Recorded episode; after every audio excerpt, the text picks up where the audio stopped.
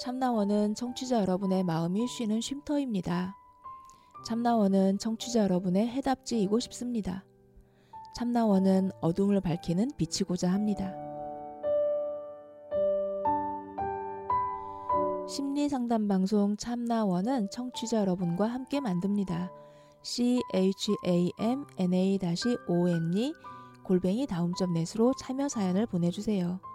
사연을 보내실 때 연락처를 남겨주시면 연락을 드리고 일정을 예약합니다. 누구든 마음을 내시면 함께 하실 수 있습니다. 참나원은 여러분의 관심과 참여를 기다립니다.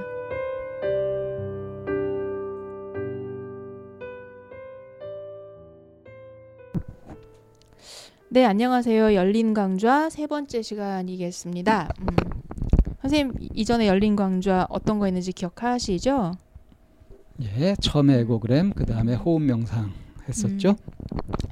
내가 어느 상황에 가장 많이 내 에너지를 쓰고 있나, 어디에 가장 많이 에너지를 이렇게 편중되어 있나를 알아보는 게 제일 첫 번째 마음 에너지 시간이었다고 한다면, 그렇게 내 에너지가 어디에 써 있는지 잘 알게 됐어요.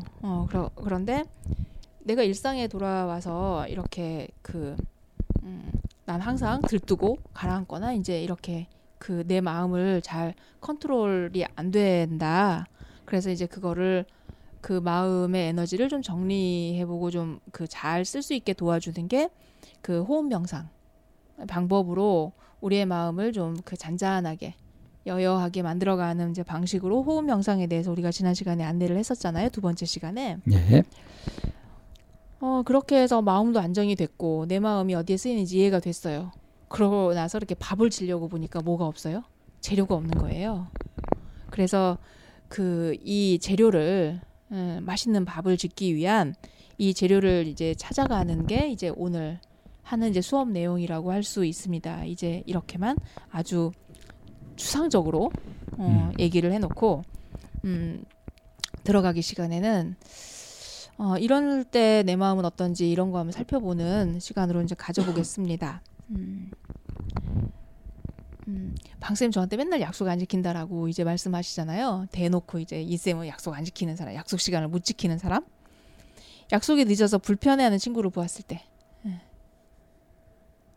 그러니까 자기가 약속에 일단 늦어가지고 뭐 미안하기도 해서 그렇게 우물쭈물하고 하는 그런 상황을 얘기하는 거죠. 그렇죠. 그야말로 상황에 따라 많이 다르긴 하지만 불편해하는 친구를 보면 그것도 불편하고요. 또 아무렇지도 않게 뻔뻔스럽게 하면 그건 더 불편하죠. 네. 근데 참 진짜 약속을 왜 안 지킬까요? 전 그게 궁금해요. 저한테 물어보시는 거죠? 네. 제가 맨날 얘기하는 것처럼 방쌤한테만 그런다니까요. 죄송스럽게도 편한가 봐요. 그만큼 내가 어떤 약속 시간을 그렇게 하더라도 다 수용해 주실 거라고 생각이 드나 보지. 제가 진심을 얘기해 보시죠. 그렇게 포장하지 말고. 진심이 어떤데요? 그러니까 보복의 두려움이나 무슨 소리 안 들을 것 같다. 그래서 자꾸 늦게 된다 하는 거는 좀 아닌 것 같고요. 그러니까 정말 이거는 그러니까 제가 방쌤한테만 안 지키는 거거든요. 아니에요. 나는 몇 번 봤어요. 심지어는 내담자하고 약속해놓고서 까맣게 잊어먹기도 하고. 그거는 좀 변명을 하자면 늙는 것 같아요. 머릿속에서 진짜 왜 화이트아웃이라 그러잖아요. 까맣게 날아가 버리는 거예요. 그러니까 약속을 안 지키는 사람도 사실 그런 상황이 아닐까요? 까맣게 잊어먹으니까 깜빡깜빡하는 거 아닐까요? 아주 그렇게 까맣게 이렇게 있는 그거는 사실은 그거는 신체적인 어떤 물리적인 거잖아요. 그래서 그건 어찌할 수 없는데 알면서 느는 거 있잖아요. 예, 그것도 습관화 되기 쉽죠. 지속적이고 반복적인 그런 패턴 안에서 계속 늦는 거. 예를 들면 저희가 수업이 10시부터 시작인데 맨날 지각하거나 하는 이런 경우요. 네. 실제로 그런 사람이 있었죠. 네. 근데 그걸 갖다 이렇게 모르는 채 해줬을 때 나중에 그거 가지고 또 서운해했었죠. 네. 늦었는데 관심도 안 보인다 이래가지고. 그리고 또 그거에 대해서 관심을 가지면 불편해하고요. 관심 갖지 마시고 그냥 예정대로 진행하시라고. 그러니까 어떻게 가도 불편해요. 네. 자, 약속에 늦어서 불편해하는 사람을 봤을 때 이 사람이 이게 그 어쩌다가 늦은 거라면은 무슨 사정이 있었겠구나 하는 마음이 있는데 자꾸 늦는 경우에는 이제 아예 그렇게 봐버리게 되더라고요. 그럴 수 있죠. 또 그렇거니 해버리거든요. 근데 그 자기가 늦었다는 사실에 계속 불편해하는 거는 이제 습관적인 사람은 안 그런단 말이에요. 보통 습관적으로 그렇게 불편해하는. 저는 친구들 모임을 이렇게 하게 되거나 하면 이제 이게 뭐 지속적으로 만나는 시간에 하는 게 아니라 어쩌다 한 번씩 만나는 그런 모임이잖아요. 네. 불특정으로. 네. 그러면 살다 보면 사실은 내가 그런 자리에 아무런 방해받지 않고 나갈 수 있는 거, 그것도 큰 복이더라고요. 네. 부득이하게 무슨 일이 생기는 경우도 있거든요. 그렇죠.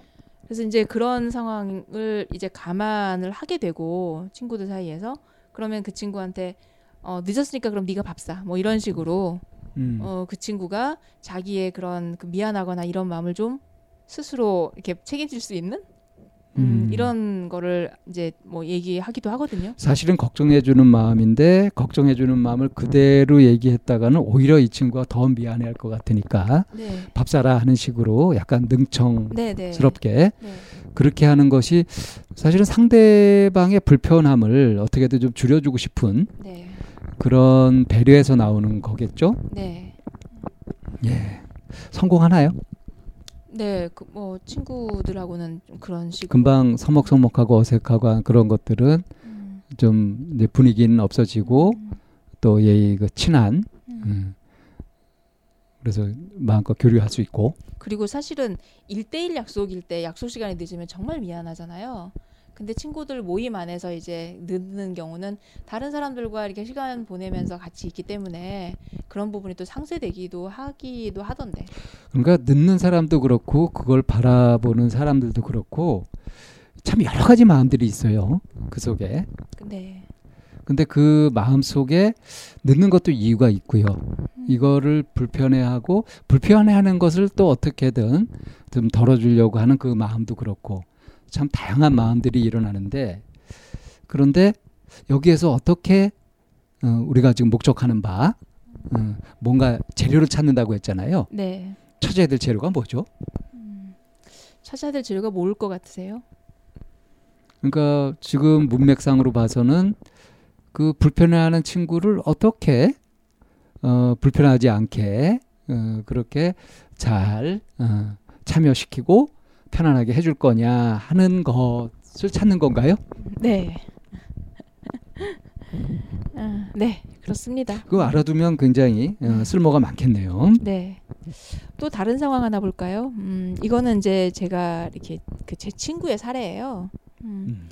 신호를 기다리면서 화장을 고치고 있다가 옆차 운전자하고 눈이 마주쳤어요. 예, 난감한 상황이죠. 저도 뭐 이샘 강의를 몇 번 들어서 이게 어떤 상황인지 아는데 처음 들으시는 분들을 위해서 이걸 좀 이렇게 자세하게 말씀해 주셔도 좋을 것 같거든요. 그 일화를 소개해 주시면 어떨까? 여기에서 얘기하고 있는 거는 사실 이제 난감한 상황이에요. 예, 난감한 상황이죠. 난감한 상황. 선생님 혹시 운전하고 가면서 선생님 운전에만 집중하시는 편이죠? 예, 저는 그런 편이죠. 근데 가끔 보면 이게 옆차례에 보면은 막 혼자 심취해가지고 무슨 막 노래 부르는 사람도 있어요. 이제 그러다가 딱 눈이 마주치면, 아니면 이렇게 코를 파다가 코딱지를 파고 있는데 상대방하고 눈이 딱 마주쳤어요. 이런 난감한 상황. 그럴 때 어떻게 하세요? 그 가끔 그런 사람들 보는데 별로 난감해하지 않던데요? 아, 본인이 그럴 때 거의 없어서요, 저는. 꼭 그 옛날에 너라면 이런 상황이 어떡할래 그랬더니 저는 없는데요. 영화에서 저는 그런 상황 안 만들죠. 아니 이런 애야 지금. 근데 살다 보면 그렇게 난감한 그런 상황들을 만나는 때가 있는데, 이제 이 친구가 그런 케이스예요. 제 친구가 이렇게 운전을 좀 일찍 시작을 했어요. 근데 그 시절만 해도 여성 운전자가 그렇게 흔하지 않았던 시절이거든요. 근데 운전을 하고 막 이렇게 나왔는데, 이제 이 친구는 아버지가 화장하면 안 된다고, 화장하지 말라고 한 거예요. 근데 하지 말란다고 안 하나? 하지. 그래가지고 이제 집에서 못 하고. 네, 그래서 이제 운전하고 나오면서 신호등에 걸릴 때마다 이제 한쪽씩 그리기 시작하는데, 한쪽은 그리고 한쪽은 안 그린 그 얼굴이 얼마나 웃기는지 아시죠? 네, 그래가지고 이제 그렇게 하고 이제 막 하는데, 시선이 너무 이상해서 옆에를 딱 돌아봤는데, 옆에 운전자가 넉넉한데 쳐다보고, 뭐 저런 애가 다 있나 하고 정말 이렇게 쳐다보고 있더래요. 근데 그 상황이 됐을 때 내 친구가 이 남자 운전자한테 어떻게 반응했냐면 윙크를 한 거예요. 그게 지금의 신랑이에요. 그렇게 결혼을 한 거예요, 둘이. 그게 그러니까 둘을 맺어주게 된 게 그 짧은 순간에 윙크 한 번. 네. 예. 그 난감한 순간에. 네. 예. 그래서 과연 이 둘 사이에 있었던 그 짧은 그 지점. 거기에서 뭔가 네. 우리가 오늘 찾으려고 하는 행복의 씨앗, 씨라고 하는 거, 그걸 이제 발견할 수 있다는 얘기겠죠. 네네. 근데 대부분 이런 경우에는 이제 겸연쩍어서 모르는 체하거나 생간다가 거의 한 70%, 거의 대부분이 생간다죠, 그냥 아무 일도 없었던 듯, 시침을 뚝 뗀다 이런 것들이 대부분인데, 그 상당히 이례적인 아주 그런 반응이네요. 네. 네. 예. 그리고 자, 세 번째 상황. 네, 그 다음에 이제 식당에서 계산을 마치고 나오는데 종업원이 아주 밝은 목소리로 안녕히 가세요 하고 인사했어요. 기분 좋죠, 이러면. 네. 그럴 때 어떻게 하세요, 선생님? 아, 잘 먹었습니다 하고 이렇게 나오거나. 네. 또는 그냥 이렇게 빙긋 그냥 웃고 나오거나 뭐 그러지 특별하게 유별난 반응을 보이는 것 같지는 않은데, 이 쌤은 어떻게 하시죠? 저도 이제 반갑게 같이 인사를 맞대응을 하는 편이에요. 네. 인사 속 밝은 사람들은 참 분위기를 밝게 하고 사람들한테 기분 좋음이라는 걸 선물하는 것 같아요. 그렇죠.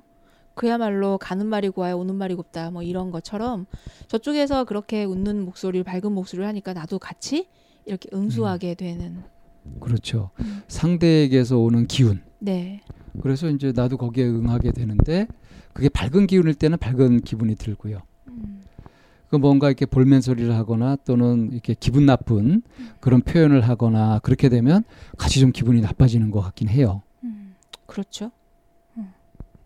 그러니까 지금 이 상황 세 가지 이렇게 살펴본 것들이 주로 난감한 상황부터 해가지고 이제 기분 좋은 상황까지 다양한 상황인데 여기에서 무엇을 우리가 초점을 두고 봐야 될까요? 왜 이런 얘기가 있잖아요. 강하게 던진 공은 강하게 돌아온다. 네. 아, 이런 것처럼 가는 말이 고와야 오는 말이 곱다 하는 것처럼 선생님하고 저하고 이렇게 대화를 하고 있잖아요. 네. 대화를 하고 있는 이 상황도 사실은 자극과 반응이 끊임없이 이루어지고 있는데, 이 자극과 반응이 이렇게 주어지는 그 안에 들어있는 어떤 포함되어 있는 것들이 있단 말이에요. 제가 선생님하고 자극을 줬는데 반응이 심드렁하거나 그냥 딴 데를 보면서 딴청을 부리거나 이러면 그 순간에 이제 저는 그 저의 자극이 굉장히 무색해져 버리잖아요. 헛박 쳐가지고. 네. 허무하죠. 네. 뻘쭘하고. 제가 선생님하고 불렀는데 이제 돌아오는 반응이 아 왜요? 왜 부르셨어요? 라고 하거나, 제가 주는 만큼의 이렇게 자극이 돌아와서 환하게 반갑다는 듯이 반갑게 웃으면서 한다든가. 이제 이런 것들. 이제 이런 게 이렇게 그 우리의 대화는 끊임없이 자극과 반응으로 이루어지고 있고, 이 자극과 반응 안에 존재하는 그런 작은 씨앗에 의해서 이게 대화가 더 굉장히 풍부해지거나 아니면 관계가 굉장히 풍성해질 수 있다라는 거죠. 뭐 그 어떻게 사람이 빵만 먹고 사냐, 어떻게 밥만 먹고 사냐라고 할 때, 그러니까 뭐 물질적으로 다 갖춰지고 그런다고 해서 그것이 질 좋은 행복한 삶은 아니다 하는 거죠. 네, 언젠가 이제 방쌤한테 제가 들었던 얘기인데, 인간 심리학과가 무슨 인간의 심리를 연구하는 게 아니라 동물의 심리를 연구하는 것 같다, 이제 이런 얘기를 한 적이 한 번 있으셨었어요. 실제로 그랬으니까요. 네. 지금도 많이 그렇고요. 이제 그 예를 하나 이제 들어보려고 해요. 많이 얘기했었던 부분이기도 한 것 같은데, 그 이제 고릴라가 이제 새끼를 이렇게 딱 낳은 다음에 이렇게 격리를 시켰대요. 태어나자마자. 네. 이렇게 격리를 시켜서 참 인간들 못됐어요. 네, 이제 실험을 해본 거예요. 근데 네. 이 새끼 고릴라가 자랄 수 있는 모든 습도, 온도, 영양적인 조건은 영양, 다 모든 조건은 다 이렇게 이제 맞춰서 이렇게 새끼 고릴라를 돌봤는데, 태어나 그렇게 지낸 지 7일 만에 이 새끼 고릴라가 죽어버리더라는 보통 거예요. 보통 그쯤 돼서 죽더라는 거죠. 네. 이제 두 번째 케이스는 딱 격리를 시켰는데 유리로 가로막아 놓고 볼 수는 있으나 만질 수는 없게 한 거예요. 그리고 똑같이 이 새끼 고릴라를 돌봤는데 한 2달여 정도 살다가 죽더라는 거예요. 자기의 어미를 볼 수 있는 그런 상황 속에서는. 네네네. 예. 이제 세 번째 케이스는 격리를 이제 시켰는데 가운데 구멍을 하나 뚫어 놓은 거예요. 스킨십을 할 수 있게. 네, 볼 수는 없으나 만질 수는 있게. 그랬더니 한 6개월 정도 살다가. 그게 제일 낫네요. 그래도. 네, 이제 죽었는데 6개월을 사는 동안에도 뭐. 다른 고릴라의 성장 정상적인 환경 속에서 네. 어미 품에서 자라는 고릴라들보다는 네. 정서적인 외소증이라고 그러죠. 그런 거를 네. 관심과 애정을 충분히 받지 못하고 자라는 경우에 정상적인 발육이 안 되는 거. 네. 영양학적으로는 설명이 안 되는. 네. 이렇게 되는데 과연 뭐가 이 새끼 고릴라 어떤 그 한 생명체를 살게 하고 그리고 목숨을 이렇게 끊게 하는 그 안에 과연 들어있는 게 뭘까 하고 이제 연구를 하기 시작했던 거죠. 그거를 연구하는 거죠. 네. 그랬더니 한 생명체가 살아가는 데 있어서는 정말 밥이나 빵으로만 살 수 있는 게 아니라 물질적인 영양분뿐만이 아니라 그 정신적인 영양분도 필요하더라. 그러면 육체만 갖고 있는 게 아니라 네. 정신이라는 것이 있으니까. 네네. 이 그러니까 정신적인 육체의 먹이뿐 아니라 정신의 먹이도 필요하겠네요. 네, 뭐 이런 것들이 사실 심리학 안에서 굉장히 많은 실험이 있지 않았나요? 뭐 제가 잘 몰라서요. 심리학 그만둔 지 오래돼서. 뭐 그런 예가 그 어떤 도서관 안에서도 실험을 했다고 해요. 네. 도서관 안에서 한 그룹에 이제 책을 이제 대출을 해줄 때 A 그룹에서는 그 대출을 해주면서 계속 도서관의 그 불평불만 이제 하면서 투덜투덜거리면서 책을 대출해 준 거예요. 한 그룹에. 이제 그 직원이 네네.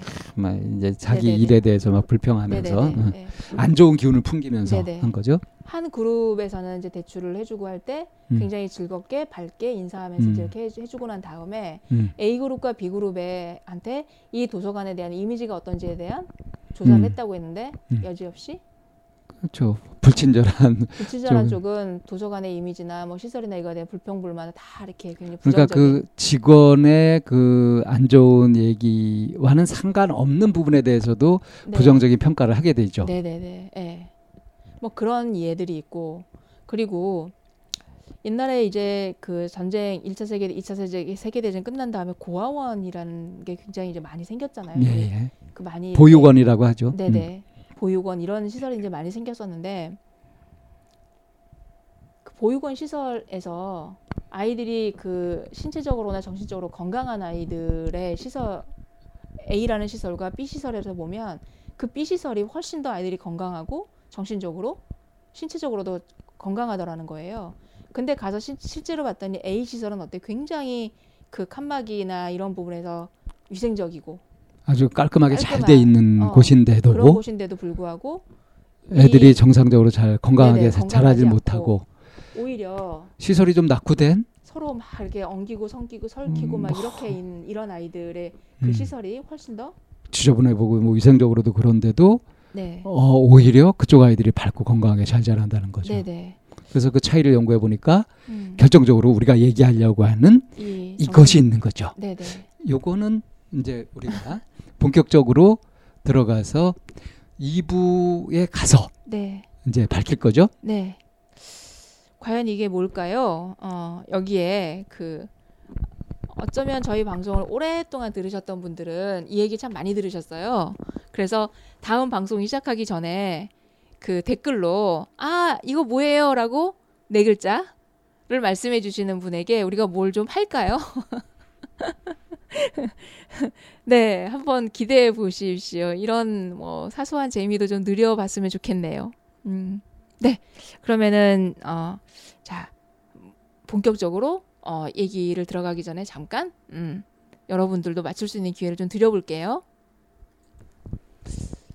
네, 저희가 이거를 한 호흡으로 끌고 가기 때문에 분명히 오늘 얘기할 그 정신적인 영양분 그리고 방생과 내가 서로 자극과 반응을 주고받으면서 대화하는 그 안에 들어있는 그 작은 행복 씨앗 뭐라고 얘기하죠? 스트로크. 네, 이거를 우리말로 이제 하면 인정자극이라고 이렇게 표현할 수 있겠습니다. 인정자극이라고 네. 합니다. 예. 스트로크 언제 주로 쓰일까요? 스트로크라는 단어. 포핸드 스트로크, 백핸드 스트로크. 네. 네. 테니스에서 주로 많이 쓰죠. 네, 구기 종목에서 나오는 배영에서도 나와요. 배영이 백스트로크죠. 백스트로크. 네. 또 당구에서 스트로크가 좋아야 되는 거예요. 네.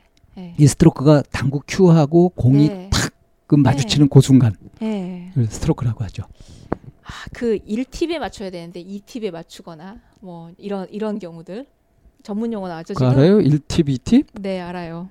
네. 1TV 회전이 많이 먹어요? 2TV 회전이 많이 먹어요? 2TV요.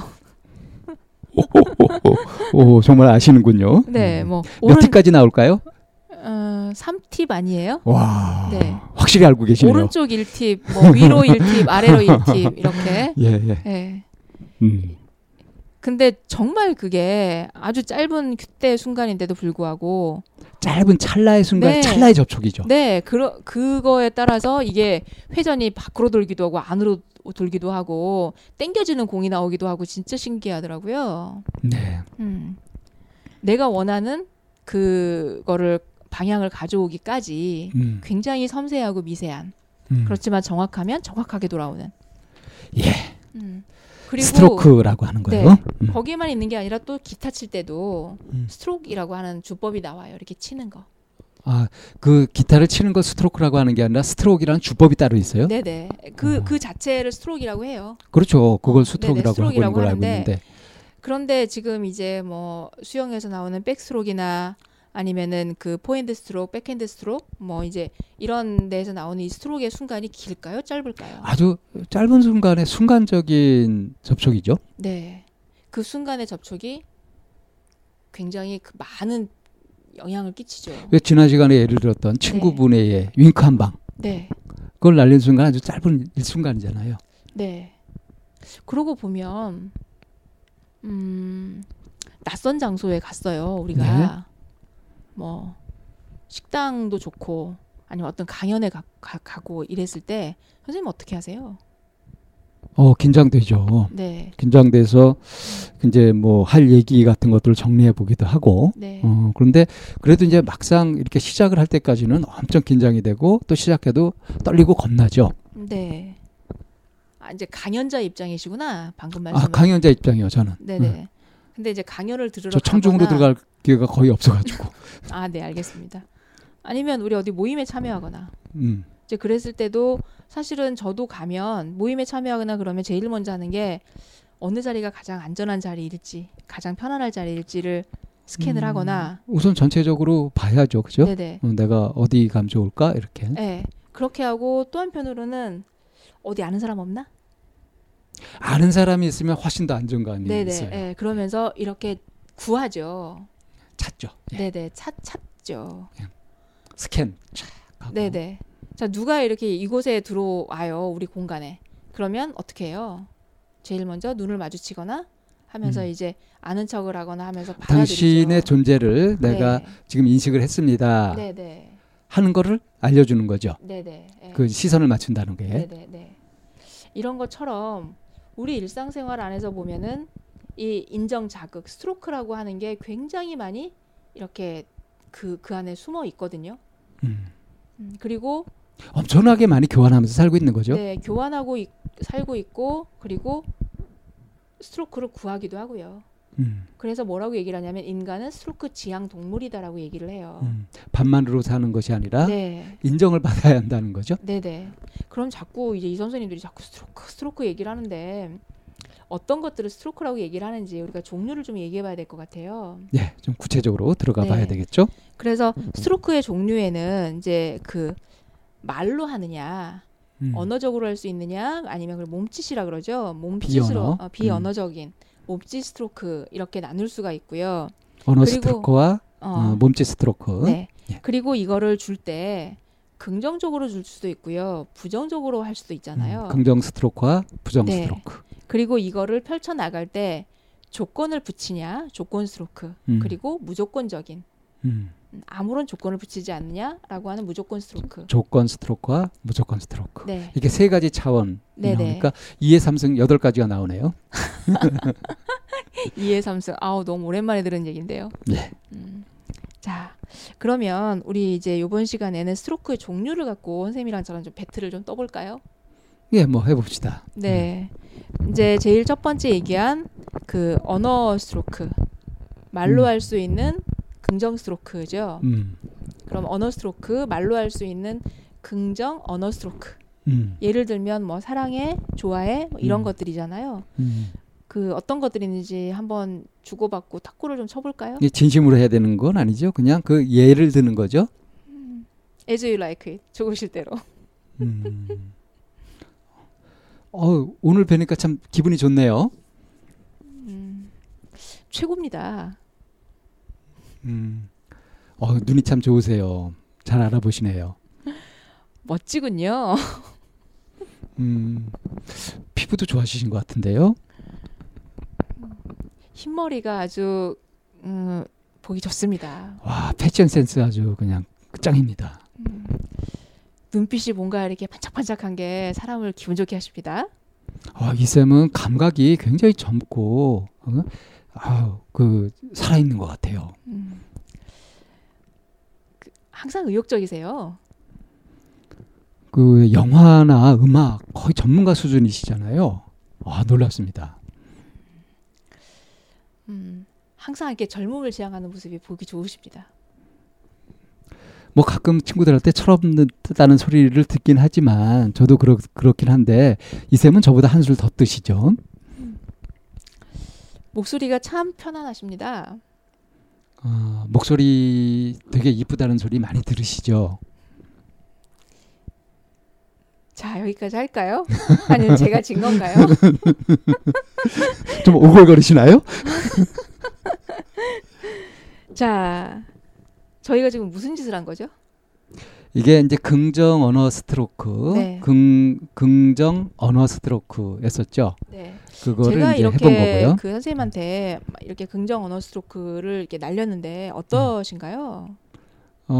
지금 이제 이걸 의도한 상황에서 이렇게 하게 되니까 네. 목적상 사실 솔직히 난 다음에 뭐 하지 이렇게 하느라고 충분히 느끼진 못했지만 그런 것 없이 만약에 그냥 이렇게 듣는다고 하면은 기분이 좋아지죠. 아유 뭘요? 제가 옆에서 보니까 살짝 바닥에서 뜬 것 같더만. 이거 기분이 좋아진다고요. 네. 뜬다고요. 네. 자 이렇게 하는 그 상대방에게 굉장히 긍정적인 기운을 불어넣어 줄 수 있는 언어로 할 수 있는 긍정 스트로크가 있고, 자 이제 그 반대편에 있는. 언어로 할 수 있는 부정 스트로크가 있죠. 제가 잘하는 거죠. 이건 게임이 안 될 것 같은데. 이미 이제 기가 죽으려고. 이제. 네. 자, 한번 해볼까요? 그래도 예를 들면 언어로 하는 부정 스트로크. 네, 언어로 하는 부정 스트로크. 네. 오늘 머리 감고 나왔어요? 모자 쓴 게 영 거슬리는데요. 처음부터 너무 쎘나? 이런 스트로크를 받고 웃음으로 넘길 수 있는 이 여유. 자, 해보시죠. 야, 그것도 얼굴이라고 달고 다니냐? 진심이 아니라는 걸 알고 있으니까 뭐 별로 충격을 안 받는데. 그래도 막상 들으니까 기분이 좀 안 좋네요. 자. 옛날에 그런 얘기 있었어요. 그 어떤 남자 선배가 만약에 요즘 시대였다면 아마 이렇게 절단이 났을 것 같아요. 근데 그 남자 선배가 뭐라 그러냐면 왜 좀 못생겼다라고 생각하는 그 여자한테 야, 넌 환경 미화를 해치니까 집 밖에 나오지 마. 뭐 이런 얘기 한 적이 있었거든요. 그런 거. 네. 그게 농담이라고 하더라도 굉장히 기분 나쁘죠. 그렇죠. 우리 그 언어로 하는 부정스토크로는 이제 더 배틀 안 하는 건가요? 해보세요. 그다음 뭐 한 방에 끝났나요? 아니, 이제 선생님 차례예요. 저는 이건 뭐 무수히 많아가지고. 아, 네, 하세요. 정신을 어디다 두고 사는 거야?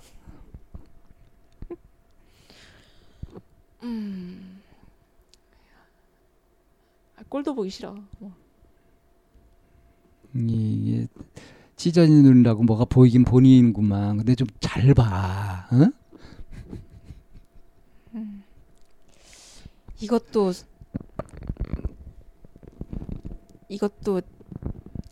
그런 말 있었어. 터진 입이라고 말은 잘하네. 터진 입이라고 말은 잘하네. 네. 말 잘한다 그러는데 이게 부정 스트로크예요? 그러게. 꼴값하네. 야, 뭐 너 낳고 미역국 먹었냐? 뭐 이런 얘기도 있고요. 아이고 지랄이다. 지랄. 지랄이 풍년이네. 뭐 이거 그 좀 기분 나쁘거나 화났을 때 주고받는 그런 이야기들이죠.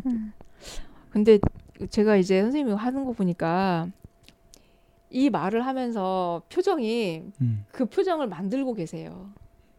제가 네. 뭐 이렇게 말하고 표정이나 마음 이게 보통 이게 일치하는 편이라서. 네. 그러니까 한편으로는 보면 그 말을 하려면 표정도 그렇게 된다라고 하는 거는 속에서부터 그렇게 올라오는 거니까 얼마나 에너지가 그렇게 쓰이겠어요. 그렇죠. 사실 힘이 굉장히 들죠. 네네네. 부정 언어 스트로크. 네. 이거는 하는 사람도 그렇고 듣는 사람도 그렇고 에너지 소모가 아주 큰 겁니다. 자, 언어로 할 수 있는 긍정 스트로크와 부정 스트로크가 있다면 이제 몸짓으로 하는 비언어적인 스트로크. 이건 뭐 우리가 들리는 거니까 어떻게 보여드릴 수는 없고. 이제 뭐 예를 들면 되죠. 예, 예를 들어 볼까요? 몸짓으로 하는 긍정 스트로크. 예를 들면 뭐 껴안는다거나. 악수도 들어가겠고요. 그리고 하트 날리는 거 손으로 손하트. 그리고 아주 가까운 사이에서 뭐 키스를 한다든가 네. 가벼운 입맞춤을 한다든가 네네. 또는 톡톡 그렇게 어깨를 두드린다든가. 그 업어주는 거. 요즘 뭐 그 선전에도 나오대요. 뭐 어필 등이 있다면 뭐 그러면서. 네네네. 그리고 이제 오랫동안 바라보는 거 있잖아요. 부드러운 눈길로 이렇게 응시하는 것 이런 것들도 그 몸짓으로 하는 긍정 스트로크가 되겠죠. 이제 뭐 근데 이거 자칫 잘못하다가 큰일 날 수도 있잖아요. 미투에 걸릴 수 있잖아. 그렇죠. 함부로 하면 안 돼요. 네네. 그 제가 강아지를 키우고 있잖아요. 네. 요즘에 이제 무서워하다가 이제 그대가 극복한 사례. 근데 사실은 요즘에 워낙 바쁜 세상을 살다 보니까 네. 강아지도 혼자 집에 있어야 되는 시간들도 지 혼자 견뎌야 되는 시간이 있는 거예요. 그것 좀 미안하긴 해요. 애긴데. 근데 제가 이제 그 어디에서 무슨 책을 읽다가 가슴에 확 꽂히는 단어가 있었던 거예요. 그 단어가 뭐였냐면 누군가의 그 오랜 시선을 내가 얼마나 그토록 그리워했던가. 라고 하는 이제 그런 문구를 읽은 적이 있었어요. 근데 그 오랜 시선이라고 하는 그 단어가 굉장히 이렇게 그 가슴을 이렇게 그 좀 흔들더라고요. 살다 보면 바쁘다고 하는 그런 이유 때문에 누군가를 이렇게 그 오랫동안 바라봐주고 있는 그 시선을 우리가 잃어버린 지 오래되잖아요. 잊고 산 지가. 근데 그렇게 하고는 제가 집에를 딱 갔는데 우리 집 강아지가 저를 졸졸졸 따라다니면서 한시도 눈을 안 떼는 거예요. 저한테.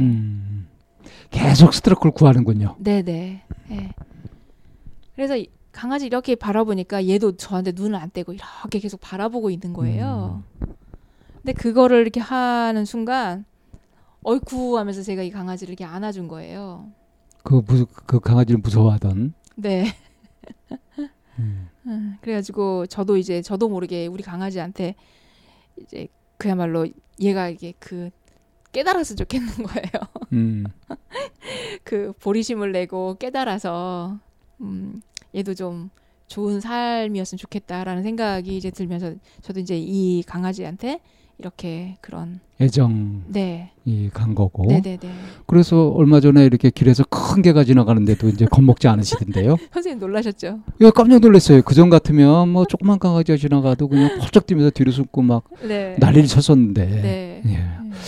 참 위대합니다. 좀 부산스럽다고 생각이 되셨을 거란 생각이 좀 들더라고요. 아, 그러고 이제 보니까. 네. 예, 어쨌든 긍정적인 몸짓 스트로크 네. 봤고요. 네. 이제 부정 몸짓 스트로크는 뭐 손가락질, 그리고 째려보는 거, 물건 던지는 거, 그런 폭력 행위 같은 네, 거 네, 네. 그런 것들에 해당되죠. 네. 또 팔짱 딱 끼고 이렇게 꼬나보는 거부터 해서 네, 네. 그 이렇게 고개 푹 숙이고 이제 상대를 안 보는 것도 네. 역시 해당되겠죠. 그렇죠.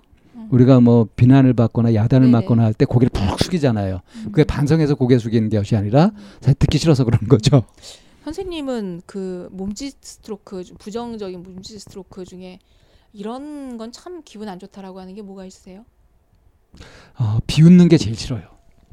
비웃는 거? 네. 근데 어떤 경멸의 눈길로 이렇게 싹 비웃는 거. 흔히 만날 수 없는 건데. 있어요. 그런 경우들이. 아, 그래요? 가끔.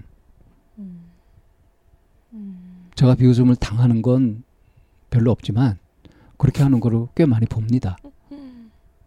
저는 이렇게 평상시에도 사람들 이렇게 좀 관심 갖고 많이 살피는 편이거든요. 아, 그러세요? 예. 그렇구나. 네. 네. 이 쌤은요? 저는 그 팔짱 끼고 있는 거? 팔짱 딱 끼고 있는 거? 네. 그 팔짱 끼는 것이 꼭 거부의 몸짓만은 아니거든요. 자기가 스스로 좀 안정감을 얻기 위해서 팔짱을 끼기도 해요. 팔을 사실 뭐 손을 어디다 둘지 잘 모르고 이럴 때 근데 팔짱을 끼고 있으면 참 편하거든요. 근데 이제 선생님 좀 전에 왜 비아냥거리는 거? 비웃는 거. 비웃는 거.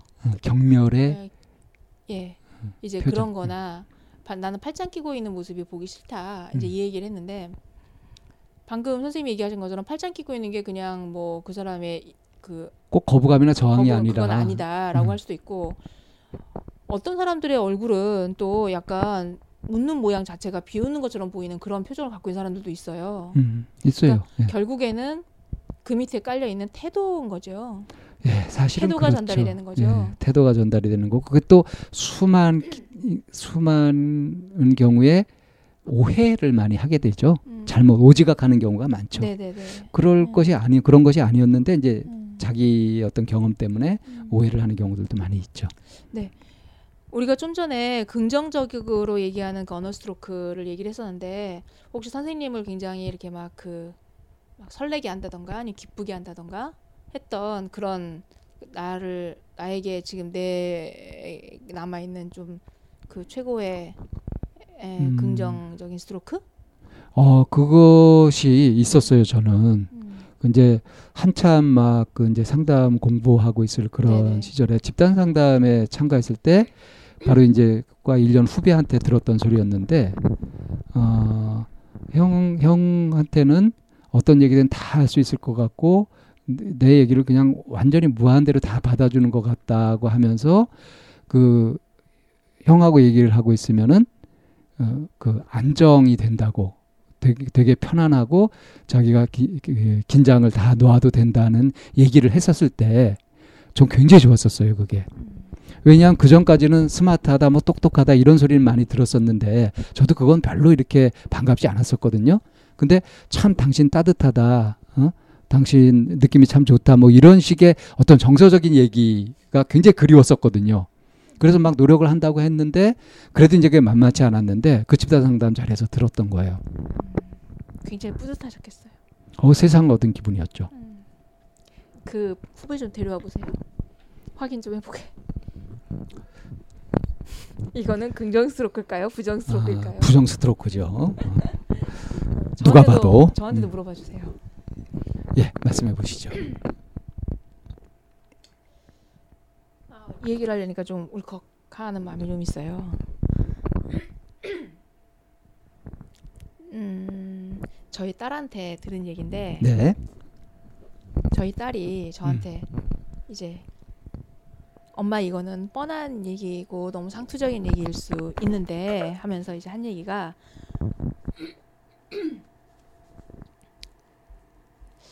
엄마 다음 생에 태어나면 내 딸로 태어나라고. 그 이유는요? 내가 엄마한테 받은 사랑 엄마한테 해줄 거야 이런 의미였나요? 네. 와. 그러면서 이제 그 전에 앞에 나왔던 얘기가 교실에 엄마 같은 애가 하나 더 있었으면 좋겠어. 그런 얘기부터. 와, 너무 세다. 그렇죠. 더 이상이 없을 수 있을 수 없을 정도로 대단한 거네요. 그래서 어느 시점에 이제 제가 무슨 생각을 하게 됐냐면 어떻게 하면 이 몸받아 다시 태어나지? 그래서 이 몸받아 다시 태어나서 우리 애들이 엄마를 한 번 더 하고 싶다라는 생각을 한 거예요. 후끈 달아오르네요. 예.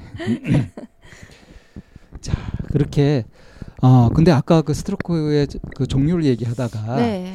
조건 무조건도 네, 아직 얘기했는데 안 아직 안 했죠? 그럼 이제 센 거 한번 더 가보죠. 하, 정말 나를 좌절케 했던 부정적인 언어 스트로크 혹시 있으신가요?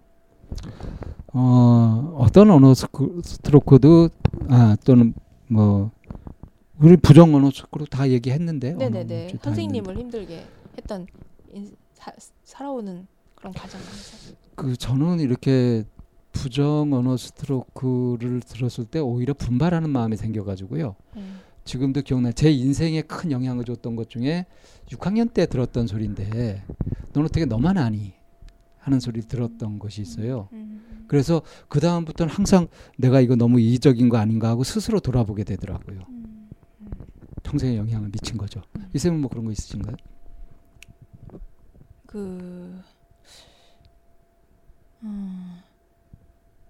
그러니까 이게 공개적인 자리에서 이렇게 딱 평가되고 낙인 찍힐 때 그런 상황에서 진짜 힘들었거든요.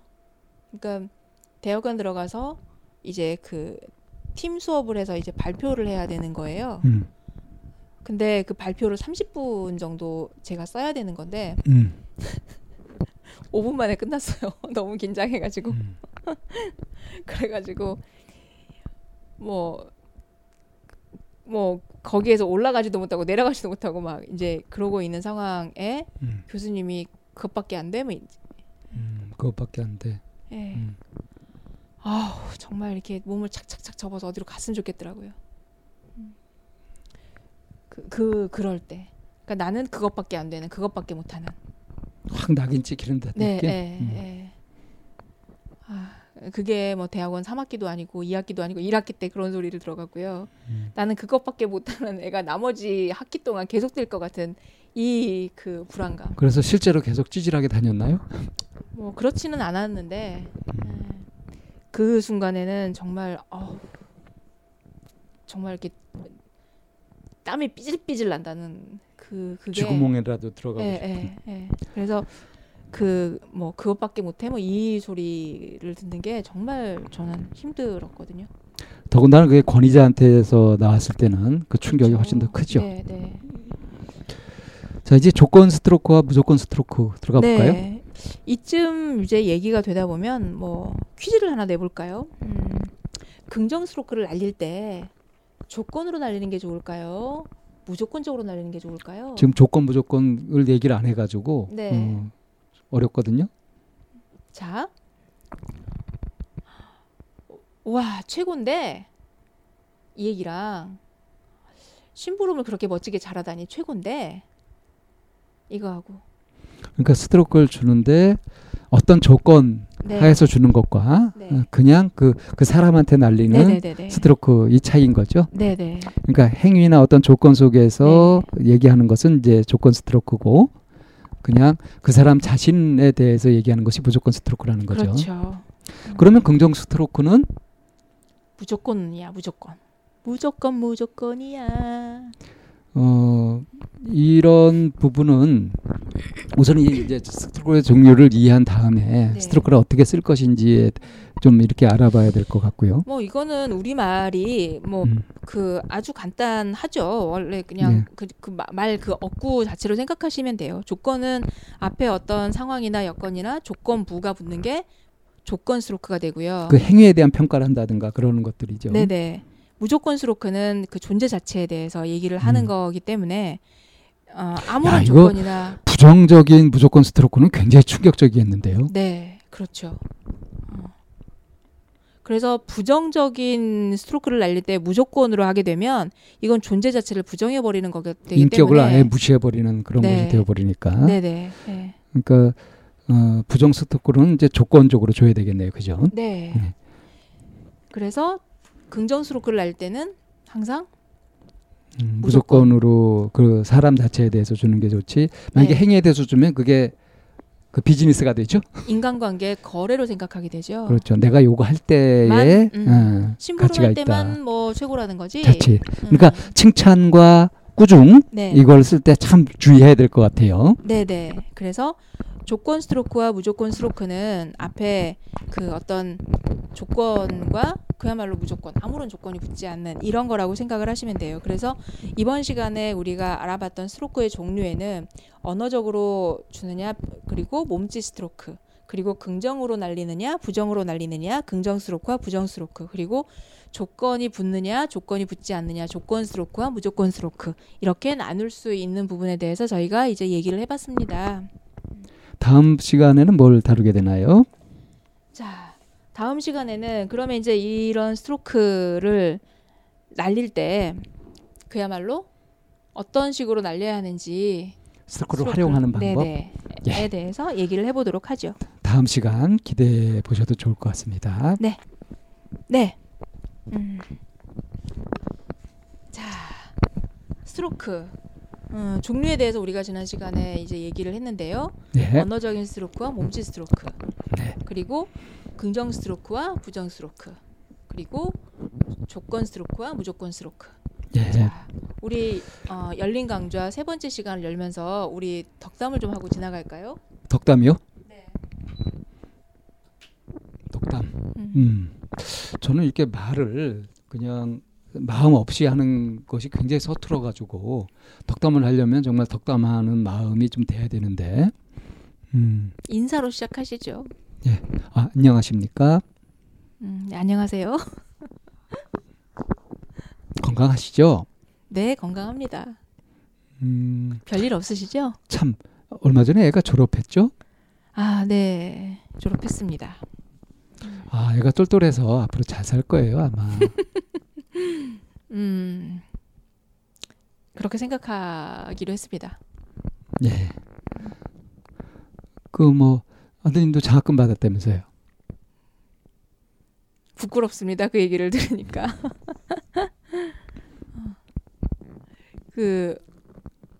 요즘에는 뭐 하고 계시는 일은 어떠신지요? 아, 이 참나원이 좀 약간 침체기에 들어가지고 좀 걱정이 많이 되긴 하는데.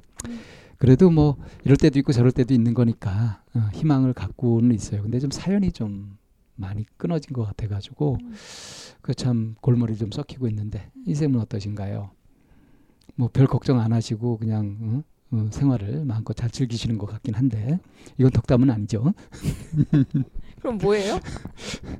약간의 원망이 좀 섞인 건가요? 아, 오늘 이제 다른 때와는 달리 이렇게 좀 약간 분홍색 그 옷을 속에 입으셨거든요. 네. 그래서 이렇게 좀 밝아 보이는 그런 기운이 좀 있어요. 네. 이게 지금 이제 덕담 주고받기를 계속 하고 있는 거죠?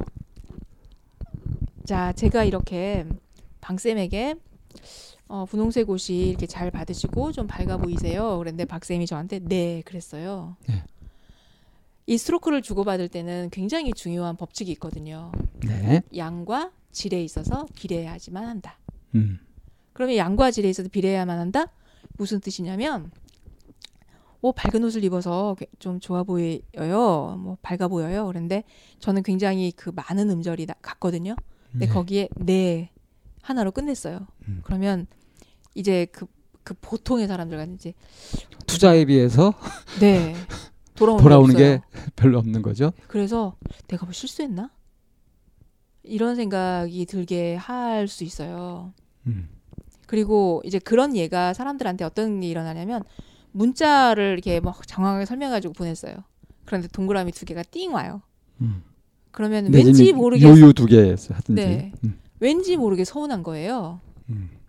왜 그런 거 하니 내가 보낸 양에 의해서 그게 뭐예요? 형평성에서 어긋난 거죠. 그 양에 있어서 비례하지 않았던 거예요. 그래서 스트로크를 보낼 때는 양에 있어도 비례해야지 되고 질에 있어서도 사실은 아까 저희가 막 이런 이제 얘기를 인사를 주고 받았는데 질에 있어서 어땠을까요? 양질의 그런 스트로크를 주고 받았을까요? 뭐 그렇게 나쁜 것 같지는 않았었거든요. 그렇다고 해서 질에. 아주 최고급도 아니었었고요. 네. 그러니까 무난했던 거죠. 네.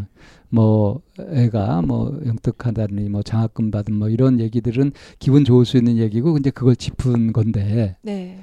근데 그 속에 그 스트로크를 주는 사람이 어떤 진심이 담겨 있다거나 뭐 그런 것을 이렇게 느끼긴 좀 어렵잖아요. 네, 그렇게 해서 이제 주고받았던 그런 스트로크를 우리가 플라스틱 교류라고 얘기도 하죠. 플라스틱 스트로크. 그러니까 의례적이고 네. 상투적일 수 있는 네네네. 흔히 이렇게 주고받을 수 있는 무난한. 네. 그러니까 긍정적인 것은 맞는데 그닥 그렇게 큰 감동이나 울림 같은 것은 별로 없는. 네. 이런 것은 이제 별로 그렇게 질 좋은 스트레스는 아닌 네, 거죠. 스트로크는 아닌 거죠. 네. 질 좋은 스트로크는 아니었던 거죠. 그래서 안녕하세요 하고 보낸 저쪽에서도 안녕하세요. 똑같은 양이 왔지만 질에 있어서 비례하지 않았을 때도 무심한 듯 뭐 네. 아무 마음도 담지 않은 상태로 네네네네. 던지는 거. 이거 뭐지? 라고 하는 이제 이런 마음이 생긴다는 거죠. 그래서 스트로크를 주고받을 때는 반드시 뭐 해야 된다? 양과 질에 있어서 서로 좀 비슷비슷하고 네. 균형이 맞아줘야 된다는 거죠. 네네네. 그리고 이제 그 다음에 중요한 거는 뭐냐면 타이밍이에요. 그 예전에 강혜정 아시죠? 그 영화 배우. 예예. 강혜정하고 타블로가 예, 이제 결혼을 했잖아요. 예.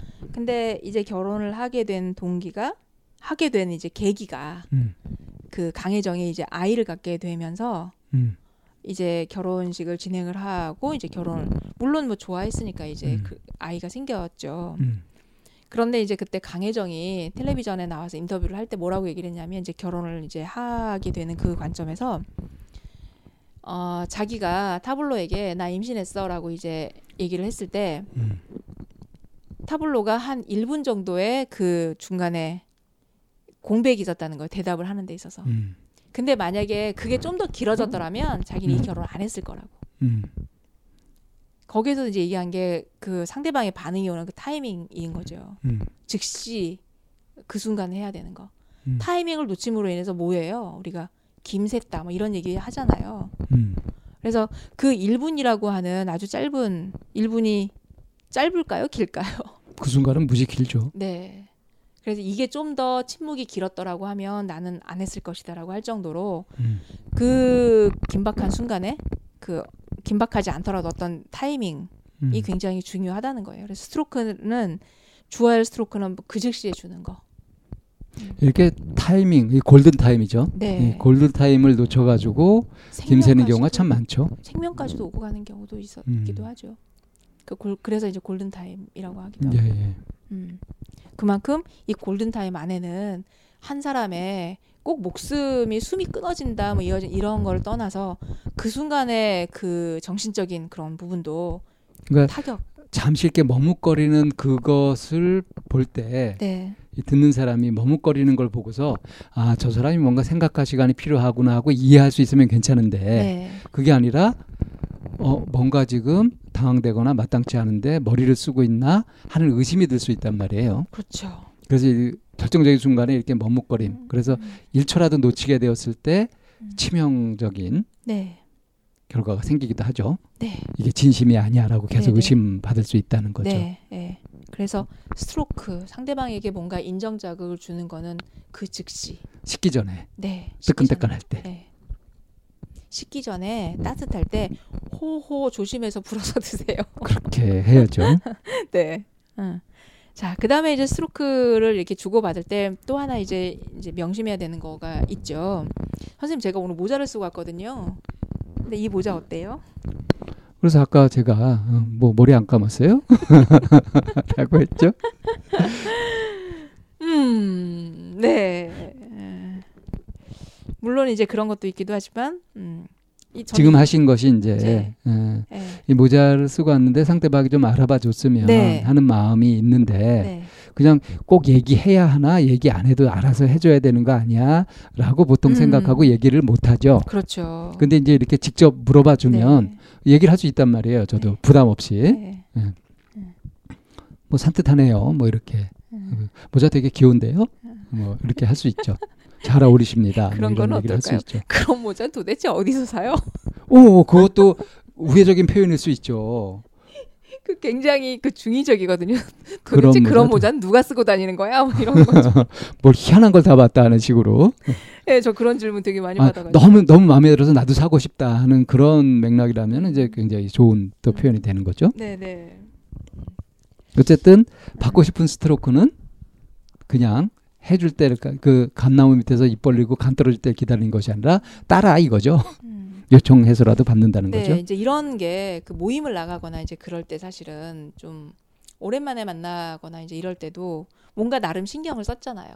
그래서 나름 신경을 쓴 그거를 알아봐 주기를 바라는데 아무도 알아봐 주지 않아요. 그야말로 괜히 이제 그걸 갖다가 막 이렇게 요구해가지고 하면은 괜히 또 이렇게 값싸 보이고 막 그래가지고 가오가 안 살잖아요. 가오가. 그런데 그 순간에 그렇게 하기보다는 받고 싶은 스트로크가 있으면 뭐 한다? 요구해서라도 받는다는 거죠. 아, 나 오늘 너네들 만나려고 신경 좀 썼어. 티나? 그러니까 엎드려 절받기 일을 하라는 거죠. 네. 그래서 그렇게 할 때, 오늘 헤어스타일 바꿨는데 좀 어때? 이렇게 하면 이발했냐? 뭐 이런 소리. 근데 이게 사실 굉장히 중요한 것이 왜 혼자서 이렇게 말 안 하고 표현 안 하고 이게 받길 기대하고 있다가 실망해버리는 경우 있잖아요. 그리고 집에 가서는 이제 난 역시 존재감이 없어. 그렇게 되기도 하고 다른 사람들은 이 사람이 왜 실망했는지 어떤지 그걸 영문을 몰라요. 그러니까 이거 참 고약한 거예요. 이게. 막 그게 이제 남녀 연인 사이에 많이 일어나잖아요. 여자가 화가 났는데 남자는 그 영문을 몰라. 왜 화가 났는지. 그래가지고 여자가 화났는데 몰라. 정말 인생 최대의 난관이죠. 근데 이제 그러면 그래서 무조건 미안하다 그러면 그때 이제 여자가 날리는 말이 있죠. 뭐가 미안한데? 아주 죽음이죠, 죽음. 아, 그러세요? 그러니까 도대체 영문을 알 수 없는데 이러고 있어. 그래서 모르겠다 그러면 그렇게 나한테 관심이 없는 거야. 이래버리고 말이죠. 아주 환장할 지경이죠. 그냥. 그래서 받고 싶은 스트로크를 요구해서라도 받는 게 사실은 그게 굉장히 중요한 게 저 사람이 그 순간에 뭘 중요시 여기고 있는지가 드러나는 거거든요. 그렇기도 하고요. 그리고 이제 서로 간에 그런 좋은 영향을 주고받을 수도 있는 건데 그거를 갖다가 혼자서 시험하는 것도 아니고 말이죠. 내가 얘기하기 전에 네가 알아봐주지 않으면 넌 나한테 관심이 없는 거고 뭐 마음이 떠난 거고 이런 식의 생각들을 왜 소설들을 왜 그렇게 고약하게 쓰죠? 시간 가는 줄 모르거든요. 재밌어서 그렇게 쓴다고요? 아무튼 그렇게 그냥 속으로만 갖고 있는 거 병됩니다. 관계도 해치고요. 자, 때로는 그런 경우도 있어요. 머리 오늘 신경 좀 썼는데, 오늘 옷이 뭐 괜찮아. 뭐 이제 이렇게 해서 신경 쓴 게 이제 알아봐 줬어요. 그런데 이제 그때 머리 좋은데 이랬대. 늘 그냥 빨래핀으로 감았는데. 라든가. 이 옷 이거 저기 떨이로 5,000원에 산 거야. 디스카운트. 깎아내리는 거. 깎아내리는 거죠. 저는 이제 요리하는 걸 좋아하니까 사실은 김치를 되게 맛있게 담아서 친구들을 이제 불러가지고 같이 이제 먹었어요. 그래서 야, 이거 진짜 맛있다 김치. 이거 어떻게 담갔어? 이제 이런. 발로 담갔어. 기본이야. 이렇게 해서 내가 원하는 스트로크가 왔을 때 그거를 적극적으로 실제로 좋고 이러면서도 이제 내숭 떠는 거죠. 네네. 그거를 근데 이게 문화적인 영향도 있어요. 겸손. 네, 겸손하고 속 함부로 비치지 말고. 네, 네. 그리고 이제 함부로 기뻐하지 말고. 네. 막 이러다 보니까 이제 그게 지나쳐서 지나치게 네. 사양하는 거 네, 네. 아니 됐어 하고서 예 그래요 하면은 이제 속으로 서운해하고 네. 이런 거 하지 말자는 거죠. 그렇죠. 내숭 금지. 네. 원하지 않는 그 원하는 스트로크가 이렇게 오면 적극적으로 좀 그러니까 디스카운트 하지 말고 그 또 좋게 받아줘야 한 사람도 기분 좋단 말이에요. 그렇죠. 사실은 그게 포인트더라고요. 내가 상대방을 보고 알아봐 칭찬을 했어요. 그런데 아이 뭘 이렇게 하면 내 안목을 무시하는 거나 마찬가지거든요. 그렇죠. 안 받아들이는 네. 그런 표현 같은 거는. 네네네. 그래서 네. 아까 제가 이제 눈 좋네요. 알아봐 주시고 네. 뭐 이런 것들이 서로 기분 좋게 되잖아요. 그렇죠. 자, 그다음에 원하지 않는 스트로크가 왔을 때는 어떻게 하면 될까요? 저 같은 경우는 그 원하지 않는 스트로크가 왔을 때 그 스트로크를 날린 사람을 봅니다. 봤더니 뭐가 보이던가요? 그럼 그 사람이 왜 그런 스트로크를 나는가가 보이고 제가 영향을 안 받게 돼요. 그러니까 그 정중한 거절이죠. 네. 그건 네 눈에 그렇게 보이는 거지. 내가 거기에 영향받아가지고 막 그럴 필요 뭐 있어.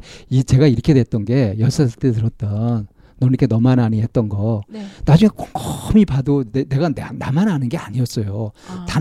나는 다만 내가 관심 가진 것에 집중해가지고 했는데 그것이 이제 뭐 대답 안 했다거나 뭐 난 불렀는지도 몰랐고 그런데 그래서 이제 너만 안다는 그런 오해를 받은 거더라고요. 억울하셨었나 보다. 그거 가슴에 굉장히 깊이 박혔다니까요. 네. 그걸 풀려고 하다가 제가 심리학도 하게 된 거예요. 오래됐네요. 히스토리가. 네, 그럼요. 그러다 보니까 이제 부정적인 스트로크나 나한테 어떤 압박감을 주는 그런 것들이 오게 되었을 때 거기에 이제 대응하는 이제 그런 부분 그 함부로 대응할 수 없는 거죠. 근데 이거를 많은 사람들은 그 암시 효과에 걸려 체면에 걸린 듯이 그것에 영향을 받거나 하더라고요. 영향 받죠. 그래서 원하지 않는 스트로크는 정중히 당당하게 거부하고 거절할 줄도 알아야 되는 거죠. 네.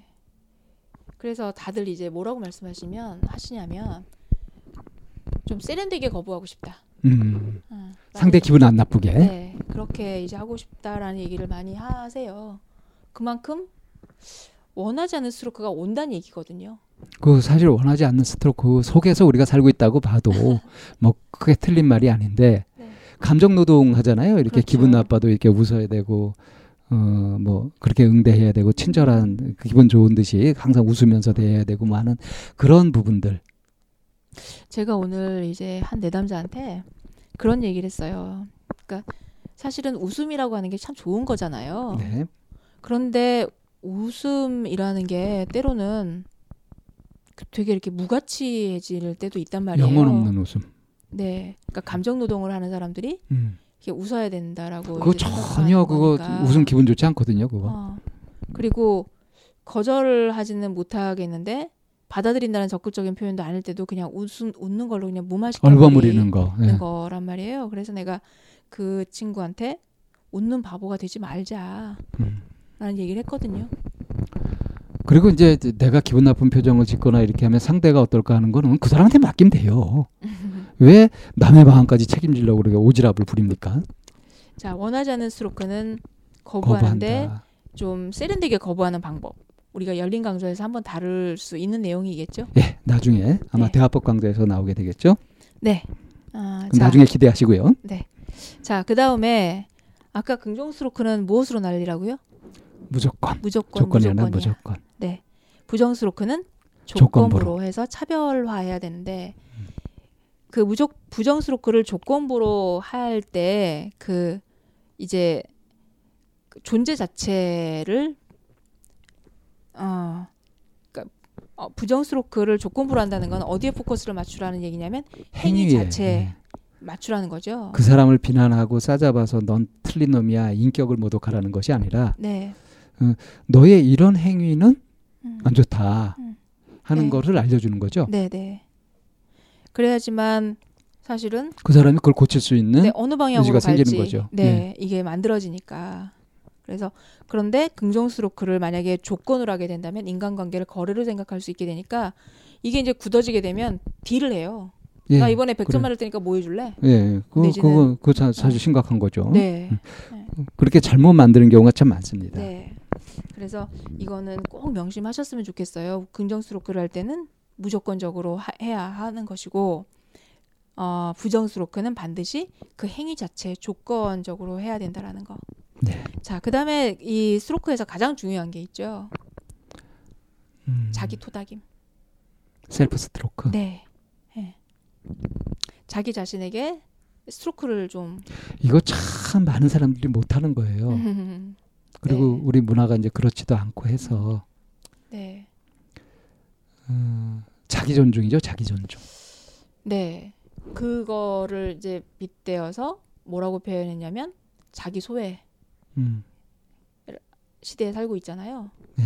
사람들이. 자기를 스스로 무시하다 보니까 네. 남들한테 더 이렇게 인정받으려고 하고, 그래서 네. 의존적으로 되고 하는 것이 이제 사실 심각한 문제가 되는 거죠. 어릴 때 엄마한테 이제 들었던 얘기 중에 하나가 무슨 얘기였냐면, 내 집에서 대접받는 자식이 나가서도 대접받는다라고 그런 얘기를 많이 하셨어요. 아, 어머니께서요? 네. 그래서 내 새끼 내가 소중히 여기고 그래야지만 밖에서도 다른 사람도 소중히 여긴다라고 했는데 그거를 내 안에다가도 적용해보면 내가 나를 소중하게 여겨야지만 다른 사람도 나를 소중하게 여겨주는 것 같아요. 예, 그렇죠.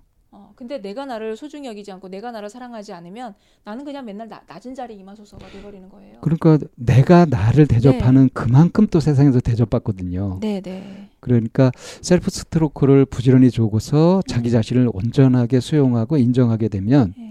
세상에서 또 그런 대접을 받게 되는 경우가 많이 있죠. 저는 그거를 한번 체험을 했던 게 뭐냐면, 내 아이를 데리고 이제 놀이터에 가가지고 놀다가 분명히 내 아이만 잘못한 게 아니거든요. 예. 근데 이제 저는 이제 그 상황에서 내가 내 아이를 이제 혼낸 거예요. 예. 이렇게 하면 안 되지라고. 예. 그런데 이제 엄마들끼리 모여있는, 아이들끼리 모여있는 그 자리에 어느 날 다른 엄마가 내 아이를 혼내고 있는 거예요. 그러니까 저 아이는 엄마가 혼냈으니까 다른 사람도 혼내도 돼. 라고 생각하는 걸 보면서, 아, 이게 엄마가 말한 내가 내 새끼 소중한 줄 알면 다른 사람도 소중히 여겨준다라고 하는 그 맥락이구나 라고 하는 걸 알게 됐고, 또 그걸 이렇게도 볼 수 있어요. 아이가 야단맞는 데 익숙해지면은 그런 기운을 풍겨서 또 누가 야단치게 이렇게 하는 그런 분위기도 생기거든요. 뭐 그것까지는 하여튼 그런 걸 보면서 이제 이게 상담 일을 하면서, 아, 내가 나를 왜 소중히 여겨야 되는지 이런 그 환경에서 좀 알게 된 부분도 있죠. 자, 이번에는 이제 스트로크 활용을 알아봤는데요. 네. 이제 다음 마지막 시간에는 무엇을 알아볼 건가요? 셀프 스트로크를 좀 확실하게 네. 해볼 필요가 있을까요? 네네. 셀프 스트로크에 대해서 이제 좀 더 얘기를 하고 전체적인 정리를, 셀프 스트로크를 어떤 식으로 우리가 하는 건지에 대한 얘기를 좀 나눠보는 걸로 네 번째 시간을 맞이하도록 해보죠. 네, 기대해 주시기 바랍니다. 네, 스트로크라고 하는 부분에 있어서 사실은 가장 우리가 권장하고 그리고 스스로도 많이 노력하는 하면 좋을 부분이 바로 셀프 스트로크죠. 예. 그래서 이 셀프 스트로크를 그러면 어떻게 한다는 거지? 라고 하는 의문을 좀 가질 수 있어요. 그러니까 자기 자신을 인정해 주는 거죠. 네네. 알아주는 거고 네. 자신한테 스트로크를 주는 건데 네. 가장 흔한 것이 왜 그거 아니에요? 괜찮아, 잘해왔어. 괜찮아 하는 거. 자기 자신 셀프 토닥임? 옛날에 예, 이제 그런 것들 많이 했었죠. 네네. 그리고 이제 인간은 사실은 우리의 의지로 이성작용에 의해서 호소하는 부분이 굉장히 많이 있잖아요. 네. 그래서 그거를 이제 인간의 의지작용이나 선택에 좀 호소하는 이런 부분으로, 저는 그 자기 스스로를 아니면 타인을 단점으로 보는 부분에 대해서 사고를 확장시켜서 열어놓고 다른 관점과 다른 방향으로 볼 수 있다라는 거예요. 예를 들면 뭐 내 아이가 산만하다. 산만하다. 그럴 때 이제 할 수 있는 방법이 다른 관점과 다른 생각으로 한번 생각해 보는 거죠. 예를 들면 어떻게 볼 수 있을까요? 산만하다. 네. 약간 에너지가 넘치네. 호기심이 많은가 봐. 뭐 그럴 수도 있고요. 네. 그러니까 같은 걸 놓고서 평가를 할 때 어떤 기준 잣대로 평가하느냐에 따라서 달라지는 건데. 네. 네. 대체적으로 뭐 이렇게 줄 세우기를 하고 그러잖아요. 네. 그런 것에 굳이 영향을 받을 필요가 뭐 있나, 창의적으로 봐도 되지. 네, 네. 이제 그런 부분이죠. 네. 그러면 우리가 좀 더 다른 예로 들어서 좀 왜 이렇게 소심해? 섬세한 거야. 그렇죠. 조심성이 많아. 겁쟁이야.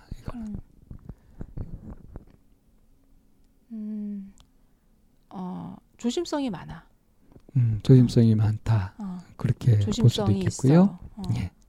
위기 관리 능력에 있어서 좀 짚어가는 거야. 경솔하지가 않아. 네. 그리고 그러니까 이 단점이라고만 봐왔던 네. 그런 것이 네.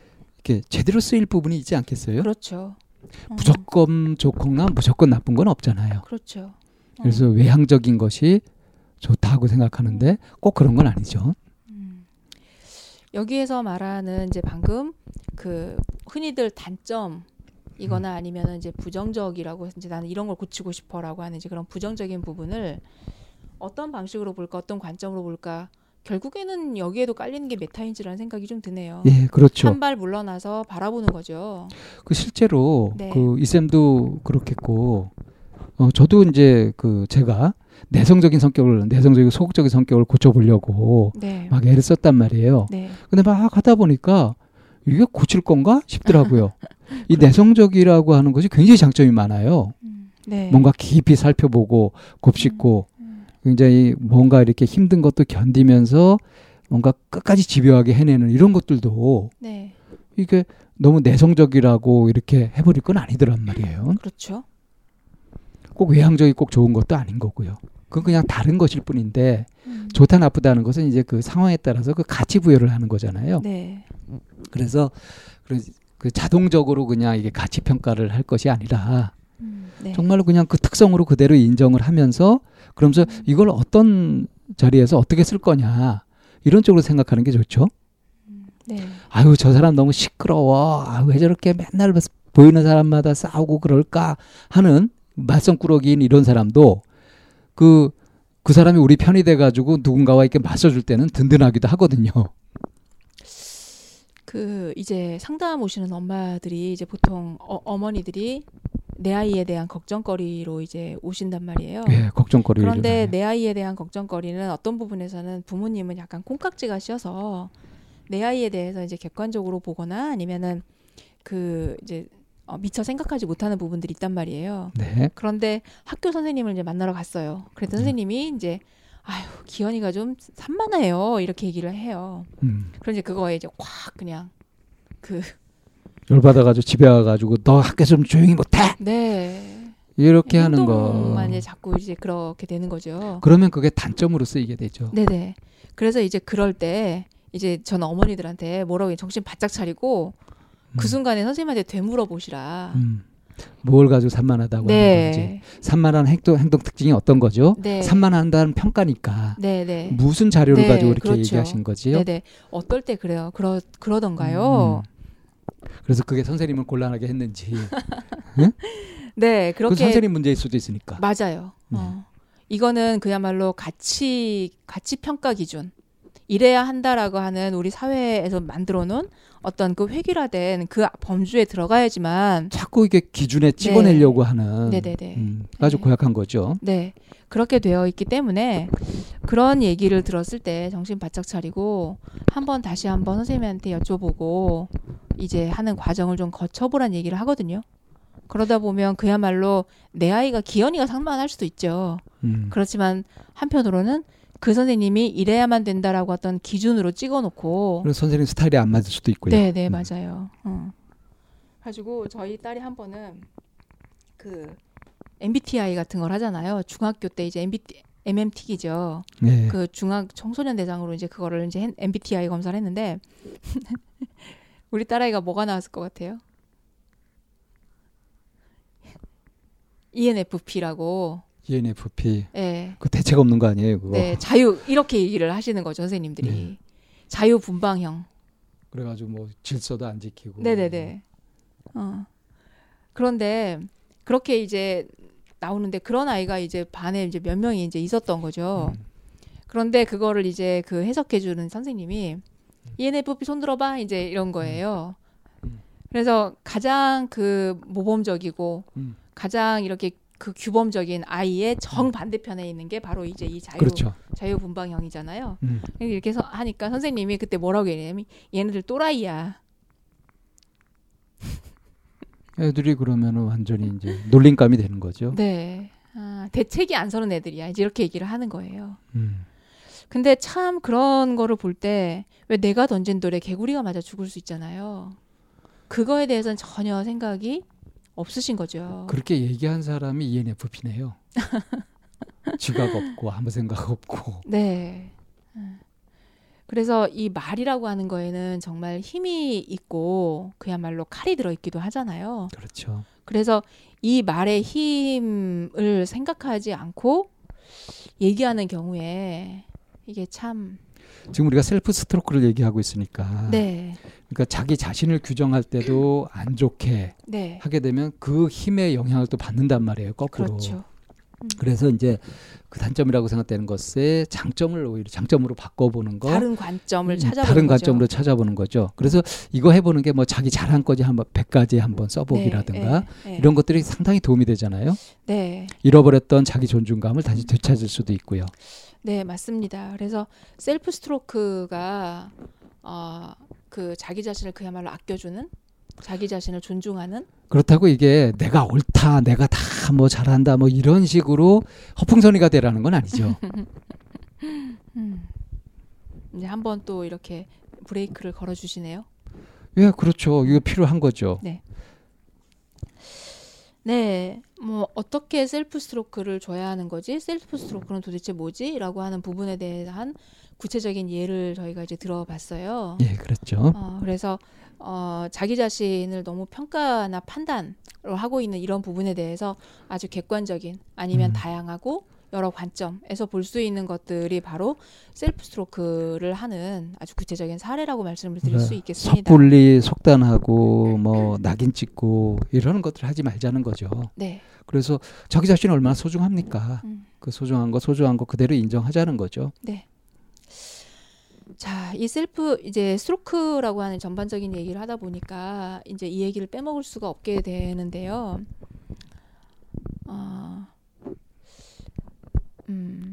그 돼지저금통이 이렇게 딱 들었을 때 묵직하면 어때요?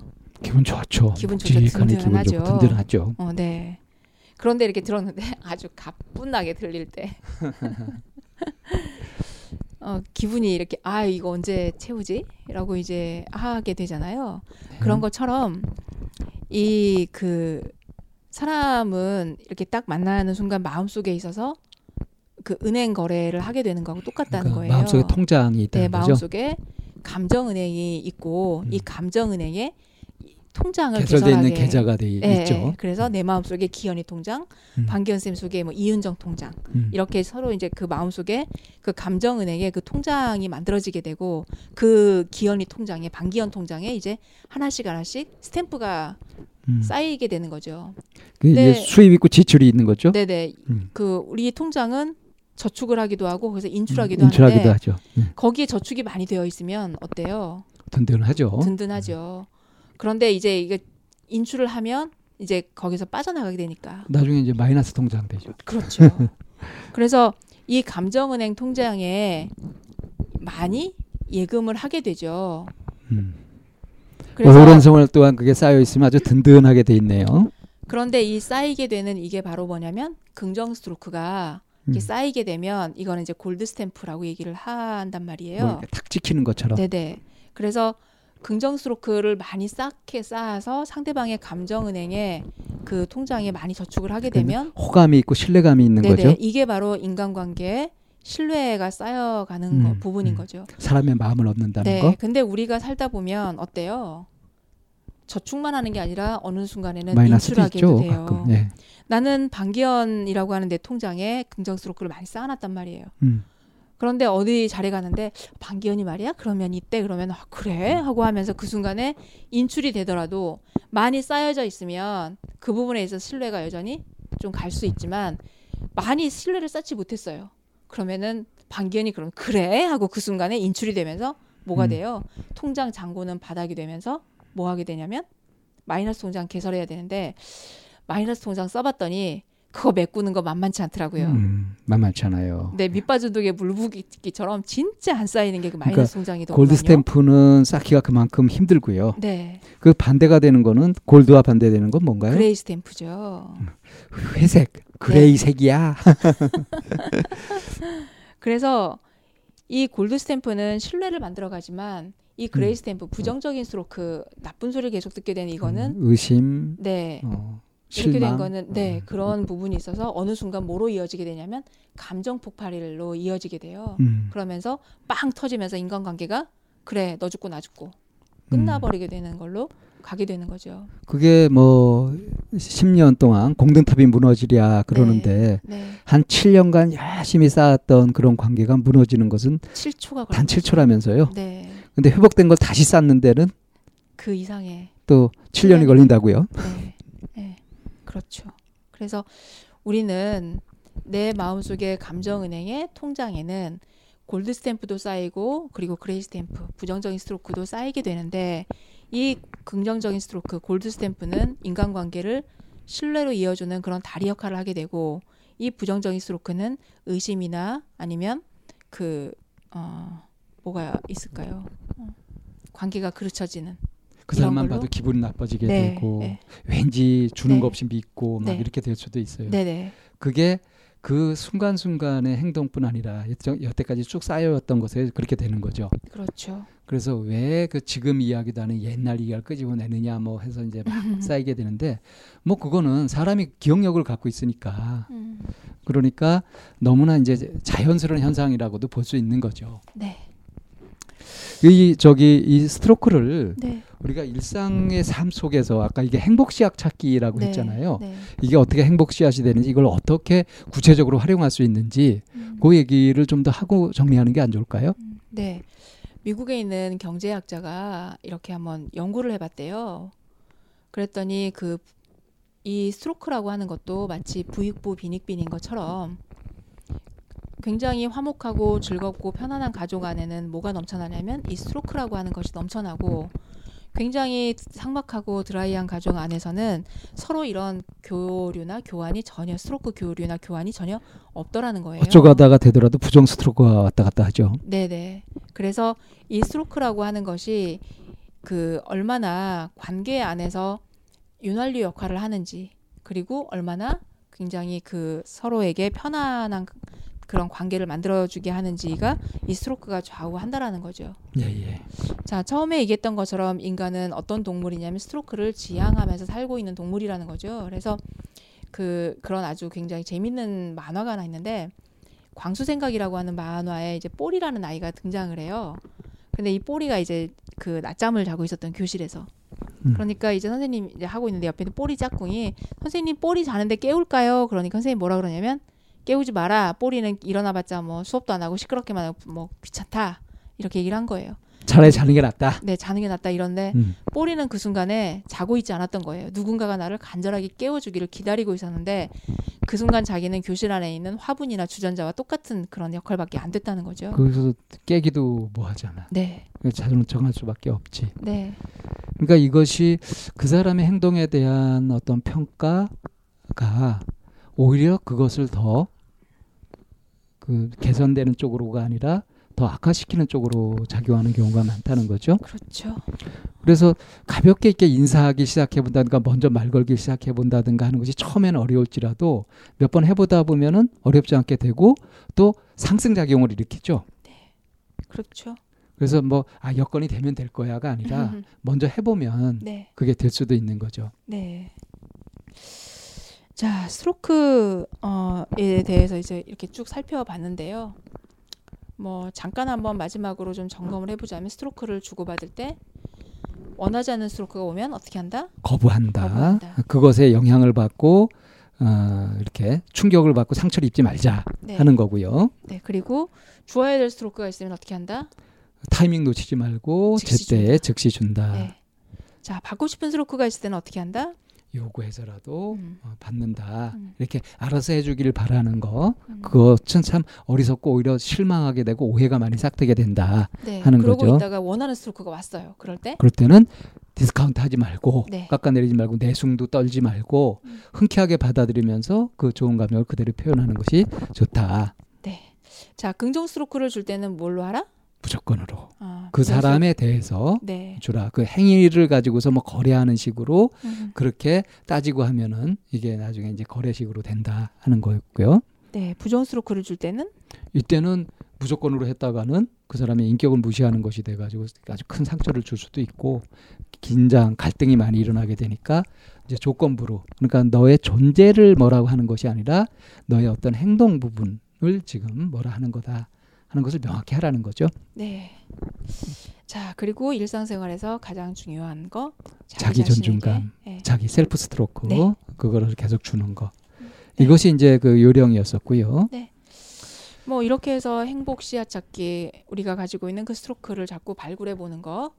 이 부분에 대한 얘기를 좀 했는데 오늘 선생님 어떠셨어요? 저희 이렇게 쭉 4교시 동안 이게 오래간만에 이제 이걸 다시 들여다보니까 좀 새로운 감도 있고요. 네. 그 많은 분들이 이런 걸 알아가지고 잘 생활에 유용하게 잘 쓰였으면 싶어요. 네. 그래서 자기가 할 수 있는 만큼 너무 거창한 거 말고 아주 작은 것부터라도 할 수 있는 것만큼 기분 좋게 하는 거 네. 스스로 기분 좋게 하고 남을 기분 좋게 하는 쪽으로 자꾸 연구를 하시면 마음도 그렇게 될 테니까 네. 그렇게 좀 이런 운동 같은 것들이 일어났으면 참 좋겠네요. 자, 그러면은 이제 저희가 마지막으로 정리하면서 한 줄 정리 해볼까요? 네. 제가 읽을까요? 네. 사람에게 감정은 엔진과 같다. 기분이 좋으면 무엇이든 할 수 있을 것 같은 자신감이 생긴다. 질 좋은 스트로크를 주고받을 때 어두웠던 마음이 밝아지면서 어떤 어려움도 이길 수 있는 힘을 얻는다. 네.